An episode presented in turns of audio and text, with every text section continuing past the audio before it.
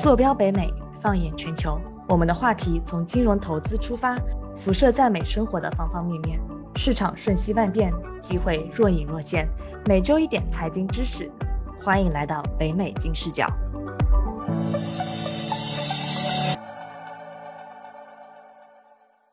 那在上一期的节目里面，我们和 Fred 具体聊了什么是 FinTech，以及在这个行业里他的一些所见所闻。在这一期的节目里呢，我们继续邀请到 Fred 来跟我们聊金融机构为什么在做数字化转型，Data Science 在金融行业到底是怎样的一个存在。那我们再一次欢迎 Fred 回到我们的节目，Fred 跟大家打一个招呼吧。大家好，我是 Fred，很高兴回来。那第一个问题，其实，在上一期的节目里面，您其实已经大概提到了一下，就是金融机构的数字化转型。那我们其实非常想问，到底什么是金融机构的数字化转型？为什么包括金融机构在内的很多传统行业，在近几年都纷纷要做这样的一个所谓的转型呢？嗯，对，就是我想先聊一下什么叫数字化转型。其实这个是分了两个部分，一个是数字化，一个是转型。啊，但是实际它的意义的话，啊，更主要还是集中在啊转型这个层面。这个数字化呢，只是说是现在的一个啊技术上面的一个我们的一个重点。比如说，我们利用这个数字化的这个需求啊，去啊帮助企业实现转型。啊，这个转型的目标也是非常明确的，是啊，一方面是叫做降本增效啊，降低成本，提升企企业的效率；另外一方面呢是。去提升这些企业的啊收入啊，也就是说啊，当然最近这段时间的话，这个企业数字化升级的话，有一定程度是受到这个新冠疫情爆发的影响，这个很多传统企业、传统行业备受打击，他们在新冠疫情的这种期间呢，也开始提升自己的这个企业的那个效率，然后开始去做数字化转型的这么一个工作。对于金融行业而言，数字化转型只是 FinTech 中的一个部分。然后就是因为金融行业从一个角度上来说，也是一个非常传统的行业，所以说它有很多的这个实现数字化转型的这么一个机遇。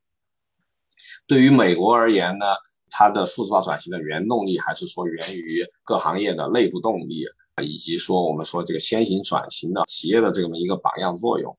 很多的这个产业内部的数字化转型升级都取得了一个正向的反馈，比如说我们刚才提到的金融业，然后还有美国的就是航空业、运输业、零售业，这些都是一些比较传统的行业，他们通过数字化转型实现了经济效率和劳动效率的大幅度提高，所以说很多的这个美国的行业都开始去做这么一个数字化转型的一个工作。而国内的话，啊，因为制度和文化不同，数字化转型更多的是自上而下的国家层面的聚焦和信号的传递。政府的资源相对丰富，话语权更大，政府更愿意也更容易从国家层面给行业数字化的转型注入动能，啊，尤其是。啊，我们讲到这个啊，现在的“十四五”的规划啊，对啊，国企的改革也提出了一个比较迫切的要求。因此，在这个过程中呢，数字化转型也成了这个国企改革和发展规划的一个其中的一个新基建的这么一个要求。一句话说，就是中国的数字化转型是政府赋能，集中力量办大事。这也导致了美国和中国的数字化转型中的这种客户是很不一样的。在中国的数字化转型中，主要的行业客户还是在政府、国企、银行啊为主。这是一个就是数字化转型从啊大的层面上的一个一个概括和 overview 吧。嗯，好的，谢谢您的分享。哎，那我很好奇，你其实之前提到了说降本增效这四个字啊，那会不会伴随有裁员问题呢？因为我们也知道，疫情以来很多金融公司、航空公司等等都在裁员，是不是因为数字化的这个转型导致了这么多员工失去了工作呢？呃，我觉得这是一个比较 tricky 的一个问题啊。呃，就当然，我们这个在降本增效的过程中，会去啊设计我们新的这个啊 workforce model，然后在这个新的 workforce model 的这种情况下呢，啊确实会有一一些这个啊员工啊受到影响，然后就是 我们所谓的这个被优化掉，啊，对，被优化了。对，呃，但是其实从另外一个角度上面来看，呃，就是被优化掉的这些岗位，更多是它在啊整个产业链中它的附加值比较低的这么一个岗位。打一个这个比方，就是说可能是呃过去的洗碗工啊，或者说是这个洗衣工这么一个工作。那如果我们有新的这种技术，就是比如说我们有了这个洗碗机或者洗衣机，那么我们这个传统的这个啊洗碗工或者说洗衣工的这些工作就会被啊这个这个新的转型给替代掉，整个行业发展的一个啊没有办法避免的一个大的趋势。啊，但是我觉得好处在于这些低附加值的工作啊，在被替代以后呢，对于很多的这些啊员工来说，他们其实也是存在一个个人转型的一个啊一个新的一个方向，他们可以啊去做更有价值、更有意义的工作，而不是说更多的呃一些这种高度重复性的这种工作。归根到底，数字化转型。其实是说去提提高企业效率，然后也就是说把一些附加值低、高度重复，然后产生价值较低的这些工作给给替代掉，然后通过一些这种自动化或者数字化的一些方法去给替换掉，啊，所以说就是很多的这些工作从长远来看，它的这个价值并不高。啊，所以说，如果我们做的工作是这类的工作的话，我觉得啊，就需要去未雨绸缪，去想一下之后这个整个行业的发展和自己辩证的一个呃联系在一起的这么一个关系。嗯，那是不是您的意思就是说，这个行业未来需要的人才这一块儿啊，是更加需要一些会数据分析，或者说？会啊，怎么说？我给你举个例子，就是说平时你做饭的时候，以前没有发明打蛋机，你得用筷子自己打蛋。现在发明了一个打蛋机呢，你现在打打鸡蛋就非常快，你只要会使用这个打蛋机就可以了。也就是说，是不是以后这个行业啊会雇佣更加多会使用这个打蛋器的员工？是您是这样，就是就是会有这样的一个趋势吗？呃。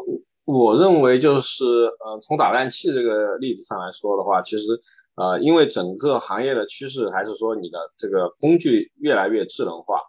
越来越智能化，那它的学习成本也越来越低，呃，这也是我们整个行业提到的一个这个无代码化的这么一个趋势。那这个的话，其实呃，对于这种工具的的要求，实际上是比以前更低了，就是你这个打蛋器。啊，可能对很多人来说不需要很多时间就可以轻易的上手。那这个传统的话，那可能说你是必须要是一个打蛋小能手，你可能需要啊培训培训一周时间才能够学会。现在你只需要轻松学习一分钟就能够比较好的去使用这个打蛋器了。也就是说，对于厨师而言，他可以把更多的时间精力去集中到做饭本身上去，而不是说如何去。啊，做打扮这么一个就是比较啊琐碎的事情上面去。哦，理解，就是比如说有一些啊，比如说嗯高科技的一些厨具啊，然后不是每个人都会使用的，就是对你这个温度的掌控啊，或者是对材质要求比较高。你如果厨厨师很了解这个工具怎么用，那么可能是一个嗯大家会比较喜欢的一个特质，是这个意思吧？对。以我粗浅的对这个厨房的了解啊，就是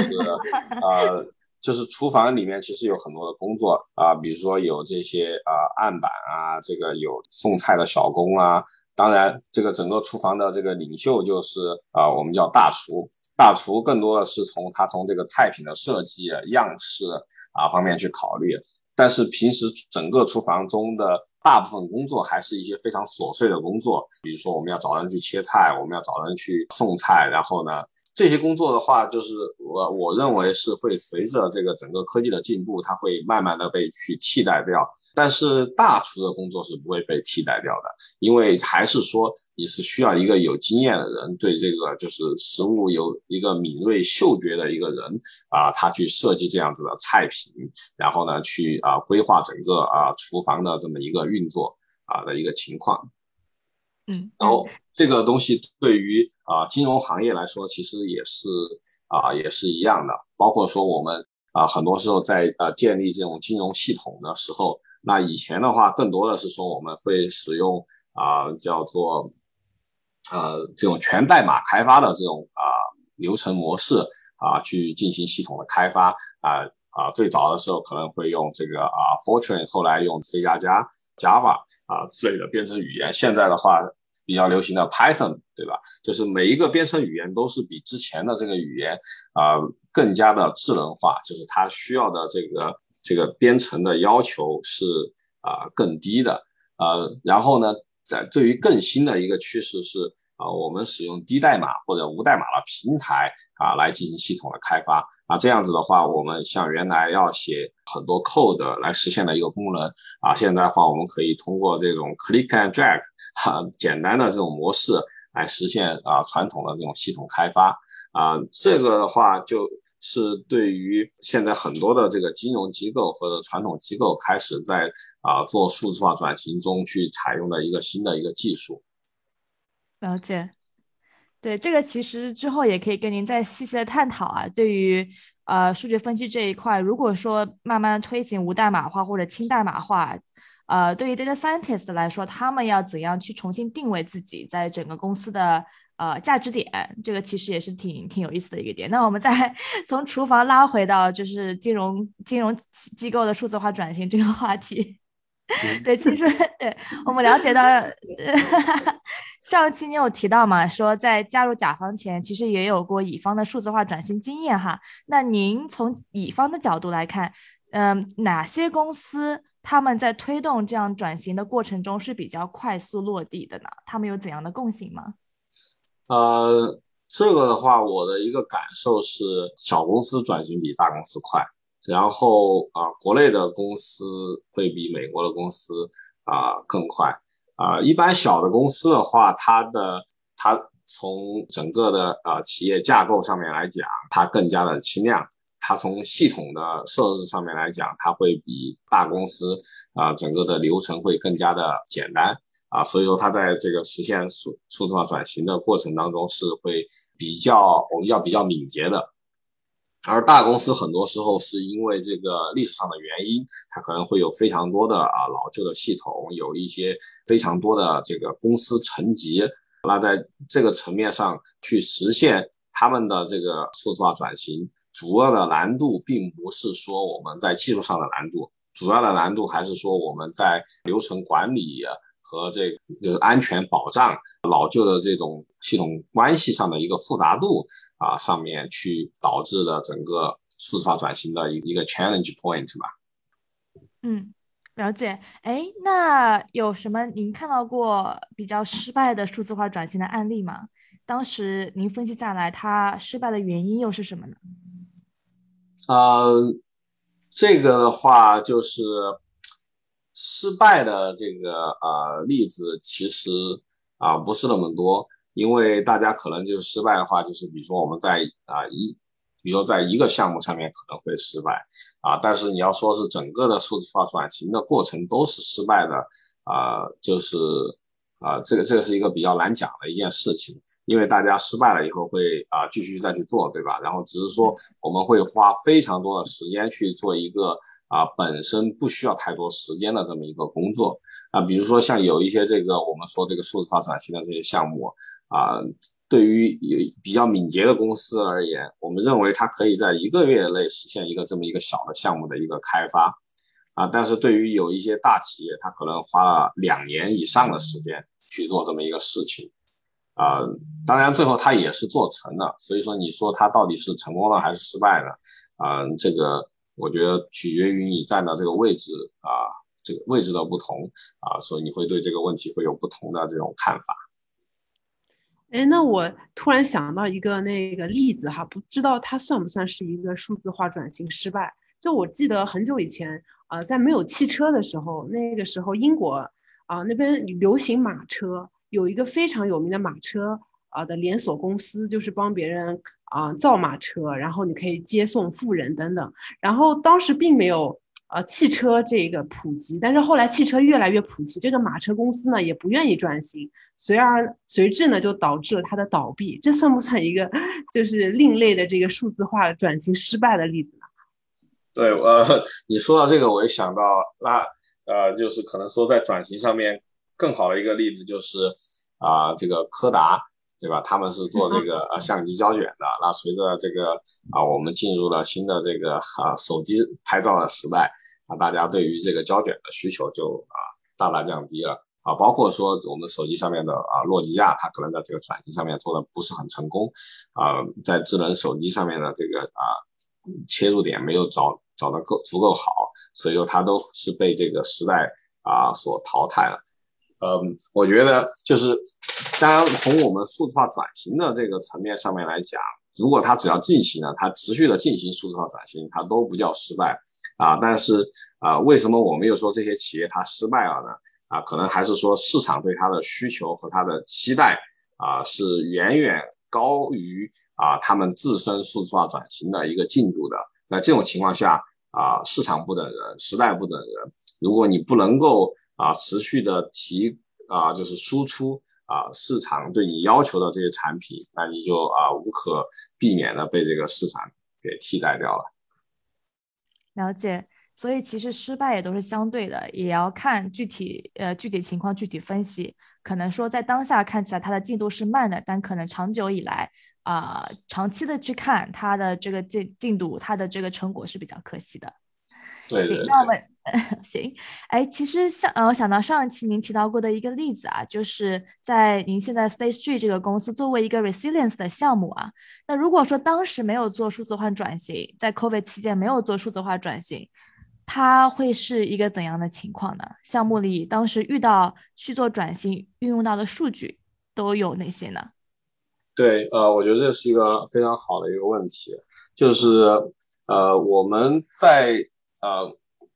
我们在其实，在做 resiliency 这个项目之前，其实，在公司内部也受到非常大的阻力。然后，因为很多人觉得啊，我们不会遇到这么大的一些问题，我们也就说没有必要去啊收集这样子的数据，然后去做这么一个 infrastructure，然后去抵御我们在这种关键时期的这种风险啊。当然，我们最后遇到了这个啊，这 COVID 遇到了这个就是新冠疫情之后呢，那我们当然去会就是就。自然而然的去应用到我们这么一个系统啊，去衡量我们在这里面受到的影响和风险。那里面一些比较啊关键的数据就是啊啊，一是有我们的整个这个啊人员的啊人员安排的一个数据，另外一个呢是啊对应的啊系统啊就各种这种就是交易系统和处理啊运运营系统的这么一个数据啊。第三个方面呢是。啊，就是我们整个的这个一个啊，叫做 business continuity plan 啊，这么一个数据啊，这个 business continuity plan 就是在啊，在这种 stress time 的一个 backup plan 啊，就每一个 plan 会跟这个啊具体的这些人和系统他们会绑定在一起，然后最后一块的数据的话就是啊客户啊，就是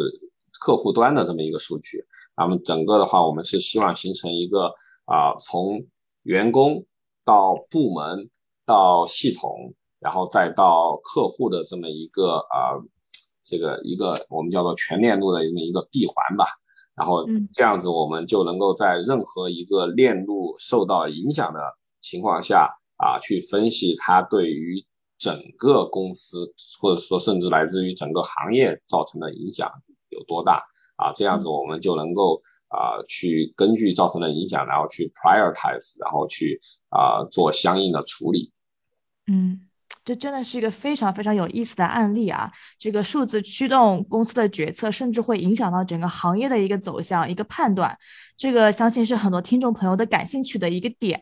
那其实大家也想问说，金融行业。相比于其他的行业，它做 data science，它在数据科学到底是有什么区别吗？不管是数据的采集、数据的应用，啊，还是数据最后的呈现，啊，和对决策的影响，到底有什么样的不同的区别吗？呃，我觉得，呃，金融行业的话，它的嗯，最主要的区别可能还是说，嗯，一个是呃，就是我们叫做。这个客户信息保密安全的一个啊重视程度上面，啊，然后呢，另外一个方面就是啊，我们在整个的一个啊管理流程方面的一个区别，然后对于技术上面的呃差别，我反而觉得啊并没有这么大。啊，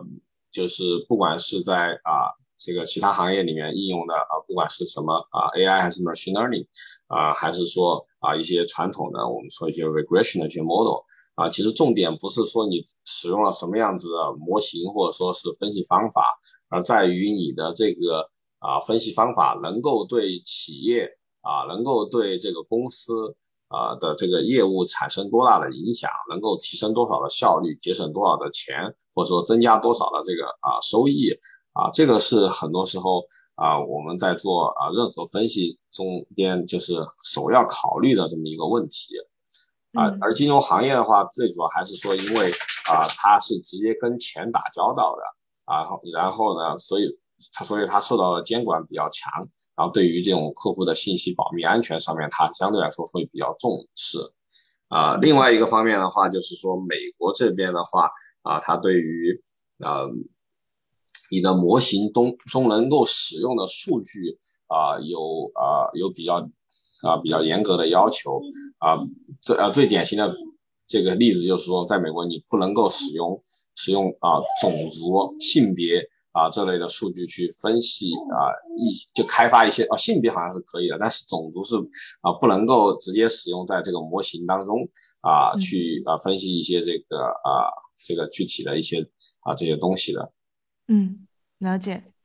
就其实呃，这个这个点还之前从来没有想到过，就是。啊，金融行业的数分或者说数据科学，其实在技术层面上跟其他的行业并没有太大的区别，更多是他关注的数据点和他呃对风险的把控可能会跟其他行业不太一样。嗯，那正好借着这个话题聊啊，就是其实很多公司会不管是 A P P 啊，还是一些。呃，网页的东西他们会分析用户的行为嘛？您刚才提到可能一些 race 的情况是不能放到模型中的啊。那但是这样的用户行为的分析对公司的业务和产品，我们知道是会有很大的帮助的。那其中一个例子可能就是可以做定向的广告投放。那你们觉得说金融公司去去自主做这样的用户数据行为分析是比较有优势呢，还是说会一般外包给一个 vendor 去做这样的分析？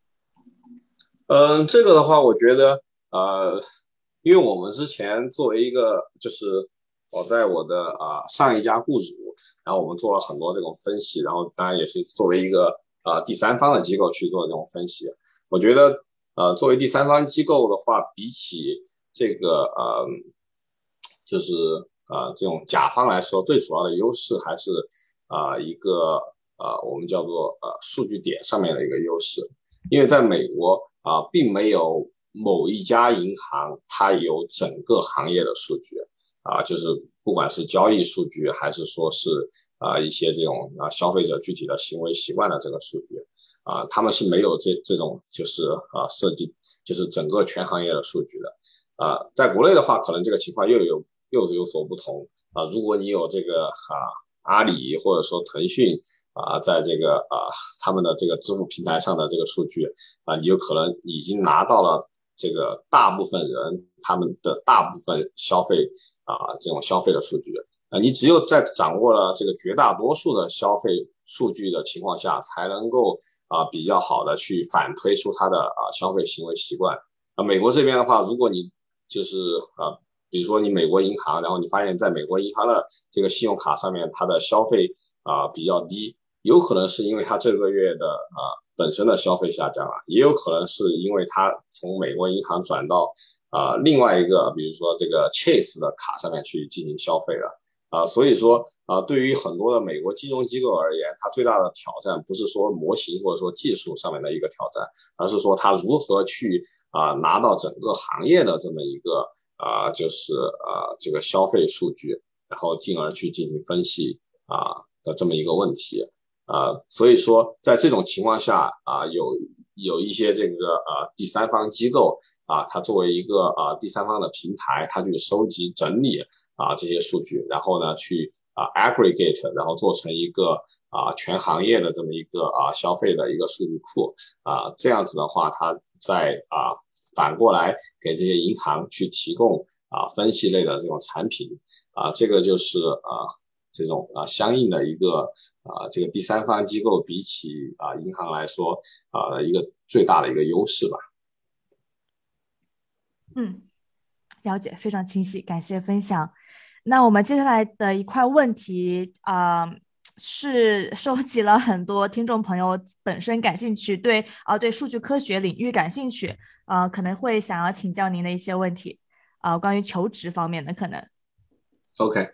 嗯嗯，那可能呃，第一个问题，您刚才也有稍微带到了一下，就是数字化转型以及它呃想所带来的无代码化这样的一个新时代，对于数据分析师来说，到底意味着怎样的挑战呢？因为其实数字化转型从听名字上是对数据分析师的岗位会大大增加的这样的一个好的利好的趋势，但您刚才又提到说无代码化这样的趋势，那是不是从一定程度上说，嗯？对他们来说，也意味着会有更多的挑战需要面对呢。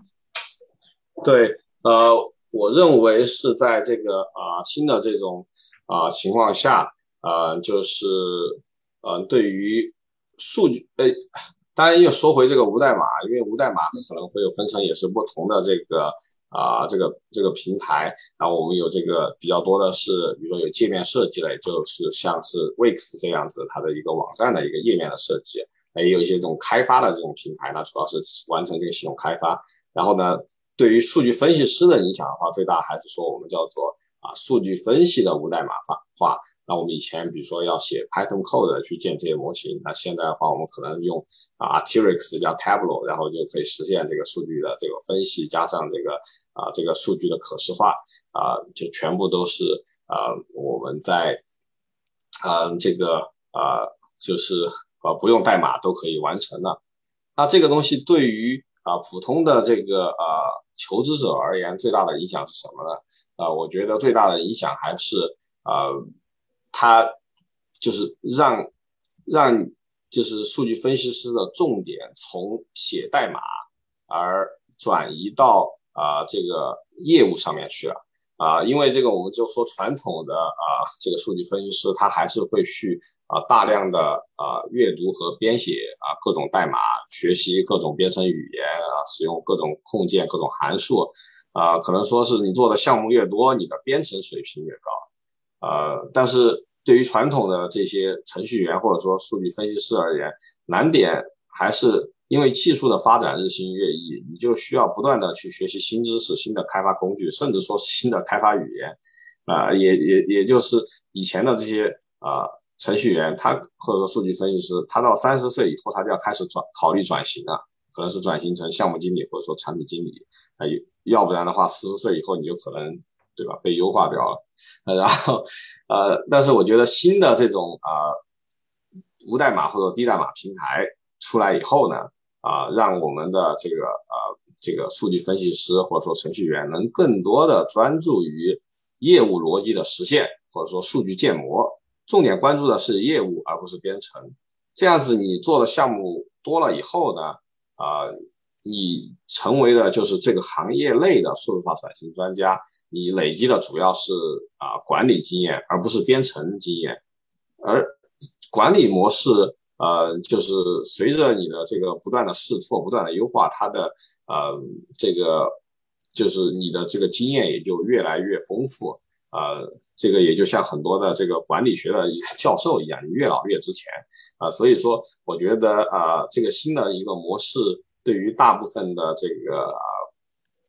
就是从业者来说，应应该是一件好事。嗯，了解。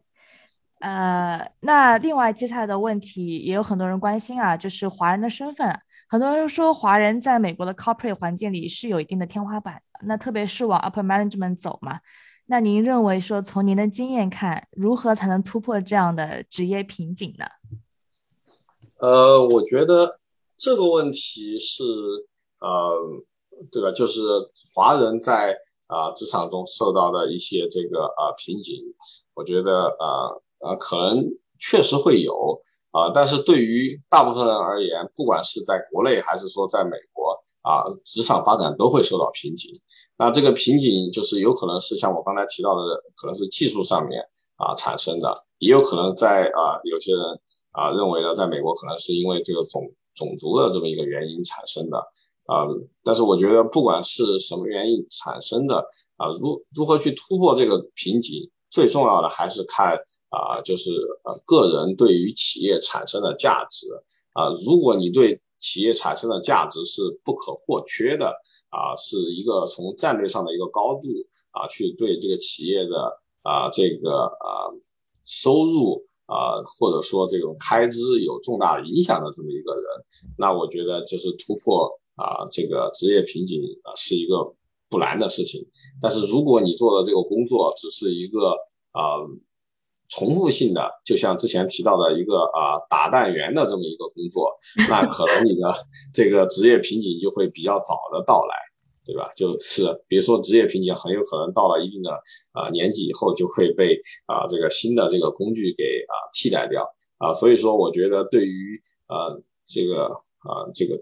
这个 young professional 或者说是对于像我们这些工啊工作的。啊，这些人来说，最重要的还是啊，从战略的高度去思考问题，看自己的这个啊，这个做的这些工作对于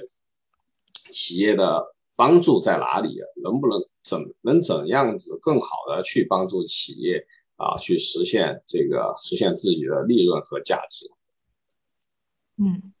了解。哎，那具体提具体到 data scientist。呃，或者 data science 这一个行业，或者是数分相关的行业，亚洲人是有什么天然的优势或者劣势吗？你有观察吗？对，我觉得，呃，就是做这一块的话，我们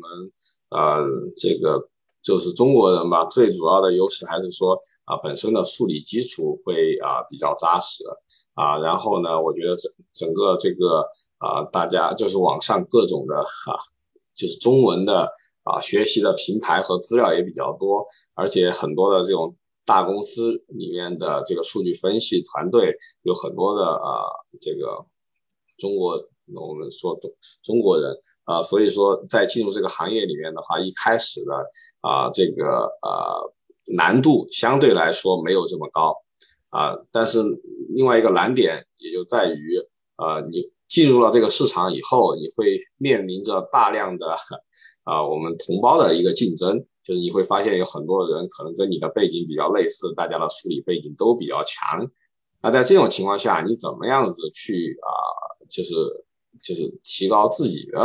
啊这个独特性和提高自己的一个价值啊，而不是说去啊这个陷入啊一个内卷化的竞争的这么一个状态啊，就是一个比较啊。比较重要或比较有难度的一个问题了。嗯哼，太有意思了。这个内卷这个话题正好是我们接下来想要问的，就是这个行业太火了，就是 such a buzzword。然后有很多不是学 data science 呃专业的学生也想要进入这样的行业嘛，或者说非金融背景的同学也想要进入这样的行业。那对于他们来说，如何能在众多 CS 或者 DS 专业出身的 candidates 当中脱颖而出，从而找到工作呢？从如何在内卷中脱颖而出？对，呃，对，就像我刚才说的，我觉得重点还是说要找找到自己的独特性，然后自己的一个独特的一个优势啊。因为做数据分析，呃，对于这个模型或者说对于啊这个编程的这种技术的呃掌握，只是其中一个方面，还有一个很重要的方面是我们叫做产品嗅觉啊。你对于这个。啊，这个公司的这个产品，或者说你要负责的这个产品有，呃，有比较好的理解，或者说你对于一个新的一个产品更好的一个把握，啊，这就是一个非常非常难的一个能力，啊，如果你能够在啊这方面的这个呃这个产品嗅觉、产品能力上面有所提高的话，就是你会比很多的呃所谓的这个 CS 或者说一些这个这个就理工科背景的人。相对来说会更有优势一些。嗯，所以听下来，呃，如果你不是 data science 或者是理工背景背景出身的同学，也不要气馁哈。有培养一定的产品嗅觉，一定也是可以脱颖而出。相反，可能是更加的亮眼的这样这样的一个存在，因为你有的可能是别人所没有的。对。既然这个时间一晃就过了那么久了，嗯，不知道您来这一次录制有什么样的体会啊？什么经验都可以跟我们提的。OK，对，就是这次跟大家啊聊这些问题，我自己也有很多的收获，因为北美金视角提的很多问题都是非常有价值、有意义的，然后也让我自己对于这个行业有了更深的一个啊思考和理解啊，也感谢北美金视角给了我这么一个机会，然后给大家分享一些我的自己的体会。嗯嗯，对，也希望给听众朋友们就是带来一丝这个解惑，或者有什么就是就是收获吧。嗯嗯嗯，对，就是还是抛砖引玉吧。我觉得啊，能够让大家就是对于相应的一些问题有一些思考，然后啊有一些讨论，我觉得可能这个是比较好的一个事情。嗯嗯。那我们再一次感谢 Fred 今天跟我们一起聊了这么多啊。那在今天的节目里面，Fred 跟我们详细的介绍了到底什么是数字化转型，以及啊这个数字化转型在金融行业里面的一些应用场景。那另外呢，对于呃对数据科学非常感兴趣，甚至想要转行的这些听众朋友们，Fred 也跟我们去详细介绍了一下数字化转型。那对于这样的一个职位，在未来意味着什么？啊，希望感兴趣的朋友一定要听完我们这一期的节目。如果说你对 Fred 有更多其他的疑问的话，也欢迎到我们的频道，在喜马拉雅和 Apple Podcast 都可以听到。下面留言可以欢迎到我们的微信公众号跟我们互动。感谢大家的收听，我们下期节目再见。跟金视角聊人生，感谢您的收听。请在各大播放平台和公众号上搜索“金视角”，订阅我们的栏目吧。金融的金，事件的事，角度的角，一键三连，从我做起。我们下期再聊。